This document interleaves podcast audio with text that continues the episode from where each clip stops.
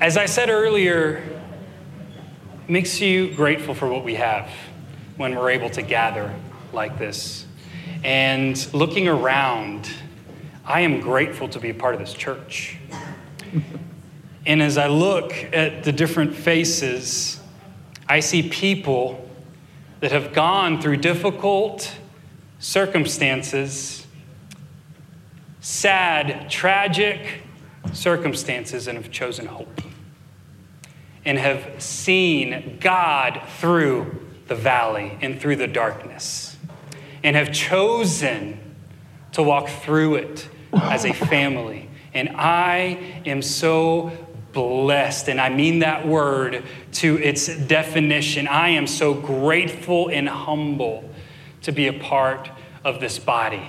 And so today, a day that looks a little bit differently, where we are here gathered in this living room, but we're also live streaming to a lot of living rooms. It's just good to be together. And what I want you to know is that from this stage, every Sunday, no matter what, we are going to proclaim the gospel of Jesus Christ. We are going to point to the hope that we have in Jesus, because we as his church need to be that. See, when, when chaos happens, it reveals character. It reveals what's within. And some of us, I know, are on this side of the spectrum. They're like, this is nothing. We've, you know, gone through this before. Wanda, you're here. M F, you're here. You know, we did, we got no worries. And then on this side, I know that there are folks that, that are scared, that are, there's a lot of uncertainty. There's a lot of unknown. And this is a safe place where we can come, because it is here that we open up this book and we see hope. There are, there's a lot of websites, information. There's a lot of content out there with a lot of stuff. Good stuff, accurate stuff, bad stuff. Information is power. And what we have here, the information that we have, is the most powerful information we need. And that does not change. Even though things may change today, we don't know what's going to happen tomorrow. This don't change. We can look to this and find hope, no matter what may be going on around us. And so I want to just qu- quickly go through the three things, three steps that we're taking as a church in this time where we don't know what tomorrow will bring. We don't know what next Sunday will be like, but we are going to pray. That's the first thing. We live by faith. We walk by faith, not by sight. We are going to call upon our God and ask him to bless us with whatever we need, with wisdom, with uh, uh, power to know what to do, no matter what circumstances are. So the first one is pray. We're going to pray. The second one is we're going to prepare. So we are prepared here. We have hand sanitizers. We went to the kids' building and, you know, cleaned it, and we will clean it after this service, but we're going to prepare to gather as long as we are allowed to. So unless you hear otherwise, come. Let's continue to gather. And if you don't feel well, or if you don't feel like, you know, the Holy Spirit's telling you to come, you know, we have the live stream set up. Thanks to Taylor Christensen. Give it up for Taylor. And let me tell you something, not only him, but we are blessed with an amazing team at Cypress Creek Church that made a lot of things happen pretty fast. We have an awesome team. What about the worship? What about the amazing opportunity to come and be filled and, and, and, and say, God, hallelujah, be praised through all of this. So let's give it up for our worship team, Pastor Ben and, and the team. We're going to prepare to be here. We're also going to prepare if we are only live streamed, then we're still going to have a hope-filled, gospel-centered message. Because that's, and that's, the, that's the content that's not given to us out there, is it? We're not going to get hope. We're going to get fear, even if it's good information. A lot of it ends up provoking fear. And we are going to preach hope. So we're going to prepare to do that. We're also going to prepare to meet needs, and we're going to prepare to respond when those needs come. And so I've been in touch with Ken Strange, our very own Ken Strange, who is amazing. He was here first service. Uh, we've been in touch with the Hays County, I'm going to get this right, epidemiologist. How did I do? Pretty good, huh? And so, you know, we're, we're, we're touching base with him. He said, hey, you feel Continue, continue to meet. It's okay. And so we're in touch with the people that have the right information. And once needs arise, we as a church need to respond to those needs. And this church family is not foreign to do that. two thousand fifteen, when the flood hit, we rose up, needs came in this church building, this church property. Anybody remember that? It became like Walmart overnight. And, and we did have toilet paper, and we did have Clorox wipes, and we did have all of those things. And we may have some stuff stocked up, I'm just saying, uh, just in case. So the point is, this needs to be a church, a place where when needs come, we respond. But you know, we also need to respond wisely. And so we need God's wisdom to do so as things change.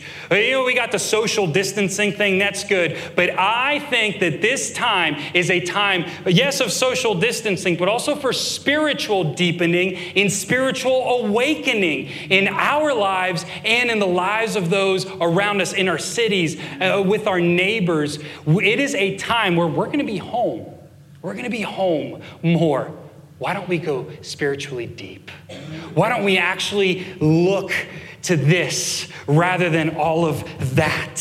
And what if we actually bring hope to our neighbors and awaken them spiritually and say, this is what the body of Christ does. It responds in times of need. And so those are the three things that we're going to do. We're going to pray. We're going to pray like crazy. Pastor Rhonda is incredible. P M T is going to be praying around the clock. If you have prayer requests as they come, just know that we're still praying. You pray in your homes, and we're going to continue to pray throughout this season. We're going to prepare, and we're going to respond.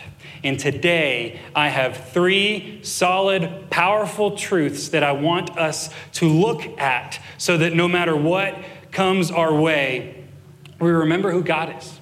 And we remember his unchangeable truths that as believers, as followers of Jesus Christ, there's no denying. There's no denying. We can hold on to these. We can memorize these so that we can go and be his light in this season. Let's pray before we jump in. Father, we thank you for your word. We thank you for your word that, that is true. It was yesterday, it is today, and it will be tomorrow. And it's true for every person, Lord. And it is, it is your not only instruction to us, but it is a testament of your love for us. And I pray, God, as we open it up, that you would bring about uh, open hearts in this place and in every living room that's watching online. Father, I pray that you would show us who you are and what you want to do through us. I acknowledge your presence here, Holy Spirit. And so speak your words in Jesus' name. Amen. Yesterday I was mowing the lawn, and my son Ezra, he's he's one. He was, you know, every time I I crank up that thing and here's a immediately he goes, he gets all scared because it's loud, and loud things are scary when you're one. And immediately I look at him, and I've learned, I've learned, I didn't do this with my other three, but I'm doing it with my fourth. I, I learned to just look at him and just smile. You know, as he's afraid, he goes, oh, Dad, you know, something's going to explode. I just look at him and smile, and immediately he goes, and everything's okay. Can we do that as a church through this? It's going to be okay. We don't know. We don't know what's going on. Anybody that really thinks that they know is not telling the whole truth. We may know some things, but we don't know all things. And for some of us, it's hard to live when you don't know. Some of us thrive in insecurity and thrive in the chaos. Some of us, you know, are like, oh, I don't know. I want to tell you a quick story before we go in. Uh, but the first time I went skydiving, I remember uh, we, you know, went up, and actually when we were uh, taking off, I went with a college buddy, and it was the first time that he's ever been on an airplane.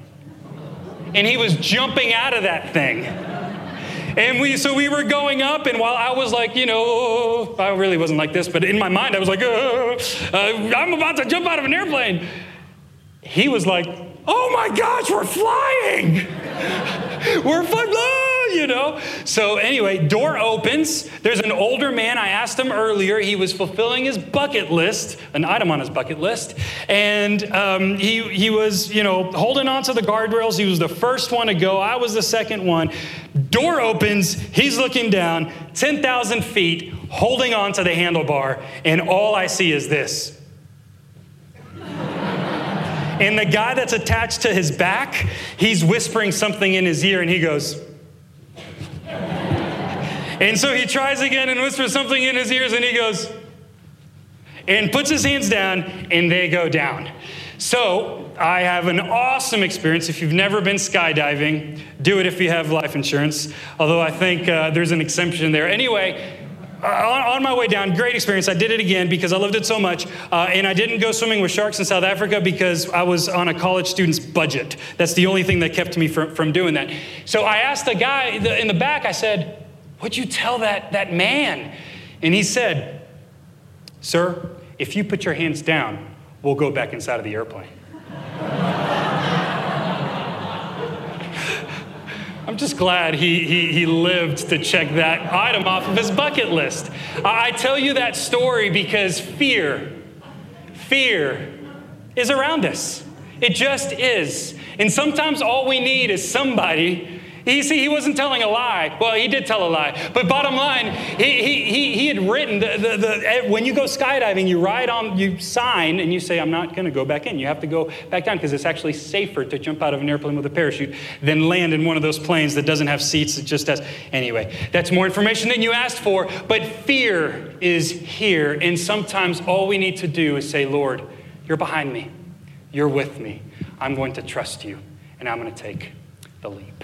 So three truths that, that we can hold on to, and we know that God is with us, God is for us, and God will see us through this time. The first one is God is a God of hope, and so he gives us hope over fear. We need to choose hope over the fear. The Bible is not Uh, the Bible knows about fear. There's a bunch of stories in the Bible. Many times in the Old Testament, God says, do not fear, for I am with you. Do not fear, do not fear. eighty-two times in the New Testament, it says, it talks about fear, one of which is Second Timothy one, six, and seven. Paul, talking to Timothy, says, for this reason, I remind you to fan into flame the gift of God, which is in you through the laying on of my hands. For God gave you a spirit, not of fear, but of power and love and self-control. So the spirit that God's given to us as believers in Jesus Christ is not one of fear. It is one of power, love, and self-control. We have nothing to fear. We have nothing to fear. And we have to remind ourselves of that. And we need to hold on to that because we have hope in Jesus. Matthew ten, twenty-eight says, don't be afraid of those who want to kill your body. They cannot touch your soul. Fear only God, who can destroy both soul and body in hell. Aren't you glad you came this morning? But there's something here that we need to understand. As followers of Jesus Christ, this life ain't it. It's not it. It's not the end. We look forward to eternity in heaven with our Lord and Savior, Jesus Christ, with, with, with, with a reunion of the saints. Hello, that's awesome. And so what it's saying is, is fear is misplaced when, when, we, when, we, when we have it with the things down here, but when we fear God. See, eighty-two times in the New Testament, it talks about fear. Most of those times are talking about this fear of God. And what that fear of God really is, it's just a reverence. It's just an awe of who he is, the King of Kings, the creator of heaven and earth, the one whom holds all things together, the one who is fully in control. That God is with us here today. That God became man through Jesus and showed us how to live fully human. You know, he, he was the perfect example, but not only was he the perfect example of what it is to live, he was also the perfect sacrifice so that we could be united with God. And so when I think about those things and I repeat it and I read it, yeah, that all comes. that reverence comes. And that is that holy fear, holy reverence that keeps our hope in God through these times, because God is in control. That's the first one, hope over fear. The second one is sacrifice over selfishness. I can go on and on and show you a million memes and things about the empty shelves and about the stockpiling of toilet paper, and you've seen it all, but I'm going to show you one meme because I think this one's really funny. It says, coronavirus scare makes people buy uh, out toilet paper in California. I buy ammo because I'm coming after your toilet paper, Texas. There's a lot of selfishness. There's a lot of selfishness. There's a lot of fear. And fear provokes selfishness because fear says, nobody's with me. I have to stand up for myself. I have to fight. Otherwise, I'm not going to go. See, it's actually a rational thought, this whole stockpiling thing. But when you have hope in Jesus Christ and you know that he's fully in control, then yeah, we can be wise, but we can also choose sacrifice. God, after all, again, was the perfect sacrifice. He teaches us how to live sacrificially. And uh, in Hebrews thirteen, fifteen, and sixteen, he says, therefore, let us offer through Jesus a continual sacrifice of praise to God, proclaiming our allegiance to his name, and don't forget to do good and to share with those in need. These are the sacrifices that please God. This is where we get the let's go. We've been in this Let's Go series. And Lex, if you don't mind putting on that Micah verse, I skipped it over. That was supposed to be at the beginning, but I'm rolling. So we're in Micah four two. Come, let us go up to the mountain of the Lord, that he may teach us his ways and that we may walk in his paths. For out of uh, Zion shall go forth the law and the word of the Lord from Jerusalem. This has been the series that we've been. And I just think it's providential that now is the time for us to go. And the next verse was Acts one eight. You, you, us, his church will be my witnesses, my representatives in Jerusalem and Judea and Samaria and to the ends of the earth, into our families, into our workplaces, our community, our city, and to the ends of the earth. So the message for this Sunday providentially was about this loving your neighbor, this sacrificial act of thinking about others before we think about ourselves. And it is an important message that we need to hold on to as a church. As everybody else is being selfish, we need to be the ones to point to the God of sacrifice and say, hey, neighbor, what do you need? See, we don't need to teach kids how to be selfish. You don't need to teach a kid that. I've had four. And my two-year-old yesterday, when we were out with some friends, he was playing with some some other kid's, you know, truck, and they were fighting over it because that kid, which was bigger, was like, hey, that's my truck. I'm like, you go ahead and teach Samuel, our two-year-old, like, you know, tell him, don't take your stuff, you know, because Samuel's, Rrr. And so he was playing with the truck, and, and then he lent Samuel the truck, and out comes Ezra, and I have this, this was literally right then when it was happening, I have this picture of Ezra walking up, and he just wanted to play with his brother. Look at that face. He was like, I won't play. And so Samuel said, no, I'm playing. And Ezra was like, oh, man, not really. He cried. And then Samuel said, uh, we teach our kids to kind of repeat and utter, you know, the things that they're supposed to say. So at least they're repeating it. And so we say, hey, Samuel, tell Ezra, you're my best friend. You're my best friend, Ezra. Say, Ezra, I'm going to play with you. Ezra, I'm a No, I'm not going to play with you. I'm not going to share. I'm like, ugh. Well, the story is a pretty cool story because the kid who owned the truck actually gave the truck to Samuel. He really did. His mom did because he was getting too old for the truck. But that was a great example of how to sacrifice. Older brother, he was a bit too old, eight or nine. He was not having it. He really wanted that truck. So he was upset at his mom. But that's beyond uh, the point of the story. I want to look at this Uh, parable parable of the Good Samaritan, this story of the Good Samaritan. So we're going to be in Luke chapter ten through seventy-two. Luke chapter ten, sorry. Luke chapter ten, verses twenty-five through thirty-seven.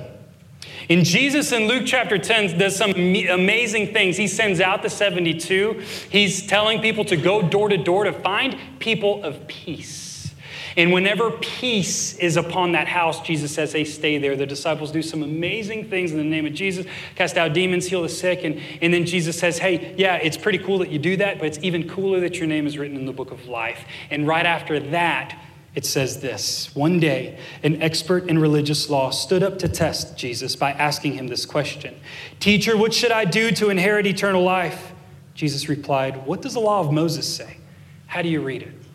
Now, it's just cool when Jesus points back to the Bible. See, the law of Moses was the Torah, and that was Jesus's Bible. And I just want to insert this because we have an amazing opportunity to go deeper spiritually this season. This is a season where I really do believe is one of spirit, spiritual deepening and spiritual awakening for ourselves and our city. And we do that by reading his word. And so Pastor Bob Moss, he's our pastor of spiritual formation. That dude has memorized so much of scripture, and he uses the Navigators uh, topical memory index to do it, or system to do it. And, and um, I, I didn't know about the Navigators. I've been looking in on them, and I just want to share a couple of stats. When it comes to reading God's word, check this out. When we hear God's word, we only retain five percent. When we read God's word, we retain fifteen percent. When we study God's word, we retain thirty-five percent. When we memorize God's word, one hundred percent if we review it. And when we meditate on God's word, we become transformed into the likeness of Jesus. What a great season. Just as Jesus is saying, what does the law of Moses say? For us to say, what does the Bible say? And for us to actually go deep. And for, for us to actually go into what he is telling us that'll never change. One thing I just want to add in the prepare, not only are we going to uh, share a message from the stage every Sunday, no matter what happens, we're also going to start a daily devotional as a church. And so if you want to do that, there is a website that our amazing team has put together. Ready? C C C sign up dot com. And every day, if you sign up for it, you will receive a daily uh, um, devotional so that we have spiritual content interfering with all of the other content and, in fact, overcoming all of that with God's truth. Verse twenty-seven, the man answered, you must love, love the Lord your God with all your heart, all your soul, all your strength, and all your mind, and love your neighbor as yourself.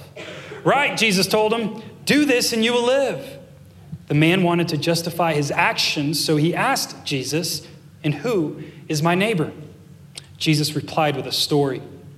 A Jewish man was traveling from Jerusalem down to Jericho, and he was attacked by bandits. They stripped him of his clothes, beat him up, and left him half dead beside the road. By chance, a priest came along, but when he saw the man lying there, he crossed to the other side of the road and passed him by. A temple assistant walked over and looked at him lying there, but he also passed by on the other side. Then a despised Samaritan came along, and when he saw the man, he felt compassion. It's a good word, compassion for him.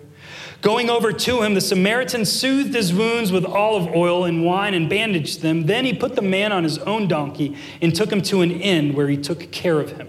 The next day, he handed the innkeeper two silver coins, which is about two days' wages, four hundred bucks or so today, telling him, take care of this man. If his bill runs higher than this, I'll pay you the next time I'm here. Now, which of these three would you say was a neighbor to the man who was attacked by bandits? Jesus asked. The man replied, the one who showed him mercy.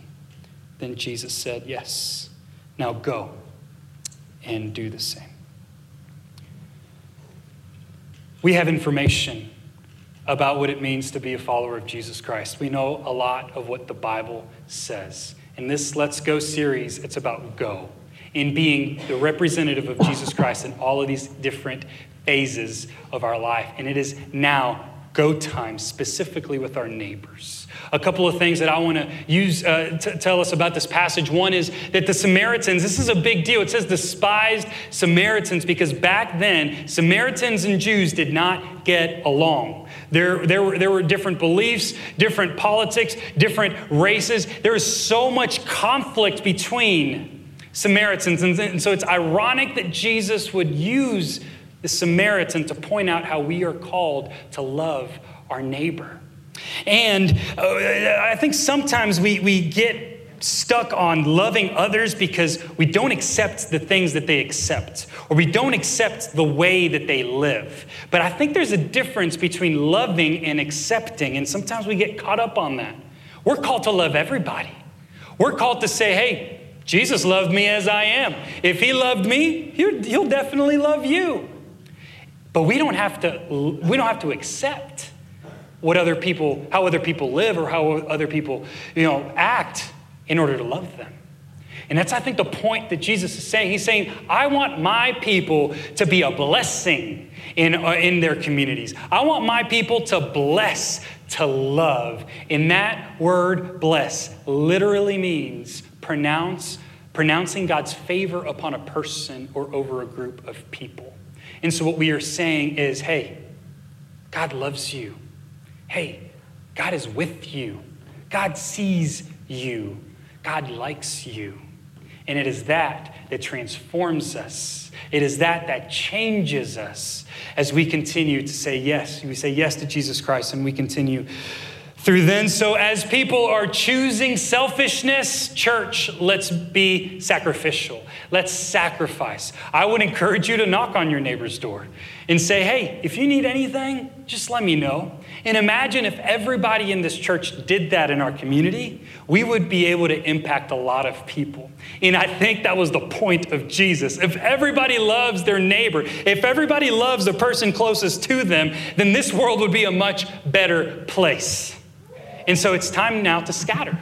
It's time now to go. If we're quarantined in our home, then maybe we may not go other places, but we can go to our neighbor's house, knock on the door, and say, I'm here if you need anything. Matthew five, verse fourteen says, you are the light of the world. This is Jesus speaking to us, like a city on a hilltop that cannot be hidden.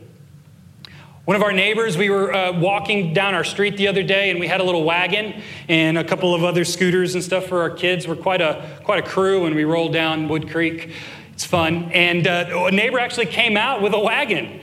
And he said, hey, would you guys want this? My grandkids are, are grown now. And, and so we took it. We took his wagon. And I thought, man, what a what a cool, that's not a big sacrifice necessarily, because he said he didn't need it anymore. But the point being is, man, we need to be more of that type of neighbors. I was challenged by that neighbor when he did that. And so let's go and be good neighbors. So that's the second one, sacrifice over selfishness. And the third one is huge, and that is peace over anxiety. Peace over anxiety. Philippians four, six through seven says, do not be anxious about anything, but in every situation, by prayer and petition, with thanksgiving, present your requests to God, and the peace of God, which transcends all understanding, will guard your hearts and your minds in Christ Jesus. Sometimes the peace of God makes no sense, no matter what may be going on around us. I want that kind of peace. Do you? I want that type of peace that people look at me and say, why is that guy smiling? Why is that guy filled with joy? I can say, I don't know. But my hope is in God. And so I know that that truth is transcendent beyond anything that can hit us this side of heaven. I know that my security is, is, is in who Jesus says I am. I'm a son, I'm a daughter, and I'm good. The word, the word that God gave me for this year, remember Mary was talking about, she got that word wait last week, uh, a few years back. The word that God gave me this year was peace. Now, it hasn't been a very peaceful year. It's been a lot going on. This church has gone through a, a lot of transition, and, and some of you have lost your loved ones, and, and it seems like things continue to happen, and I'm thinking, why, God? Why is this happening? And yesterday, as I was praying, just hit me. Yeah, peace doesn't mean everything's good.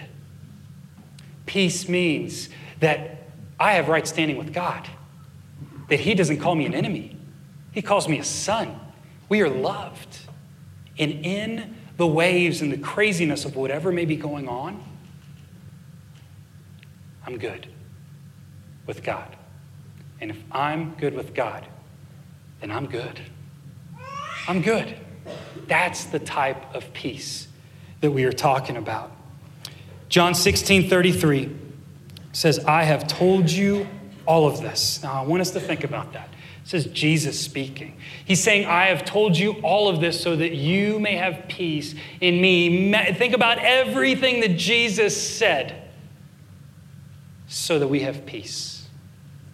Here on earth, you will have many trials and sorrows, but take heart because I have overcome the world. Today, we take heart.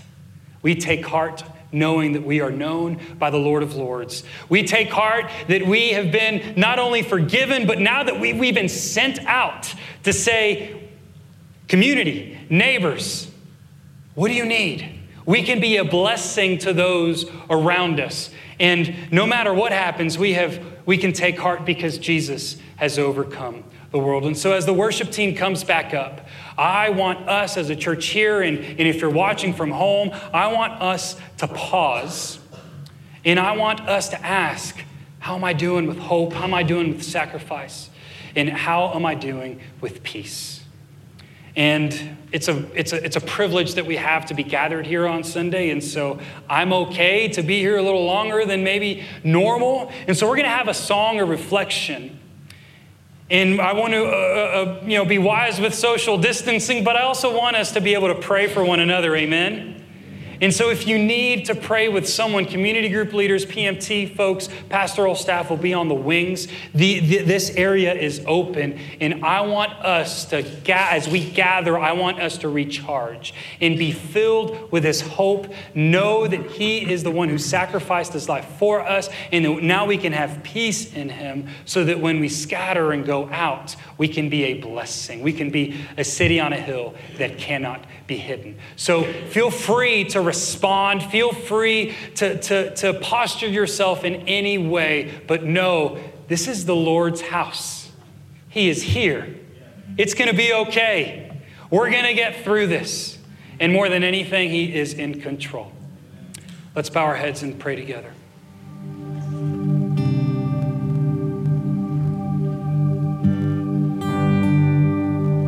We love you, God, so much, and we're so grateful. We're so grateful to be a part of this body called Cypress Creek Church. We're so grateful to be your sons and daughters, and that you call us by name, and that you are with us, that you will not forsake us, and that you have overcome the world. We put our trust in you, Jesus. I pray that you would strengthen our faith. I pray that you would deepen it in this season. And I pray that this would be a season of spiritual awakening in our city. And I pray that this would be the time where we go, that we, that we stand as your representatives, and that we may proclaim the good news of hope that can only be found in you, Jesus. And that we may stand proudly and vulnerably, saying we don't have all the answers, we don't have all things figured out, but we know that some things are true, and we're holding on to those. I pray that we would spread your good news, your truths, as we go about our normal lives. And when we pray for grace to just cover us, God, we pray your grace over our families, families that are here, families that are far away. We, we pray for peace that transcends all understanding, God. And we thank you that we can count on you in this life and in the one to come. We praise your name, Jesus, as the name that is above all other names. We say, glory be to you, Jesus, you and you alone.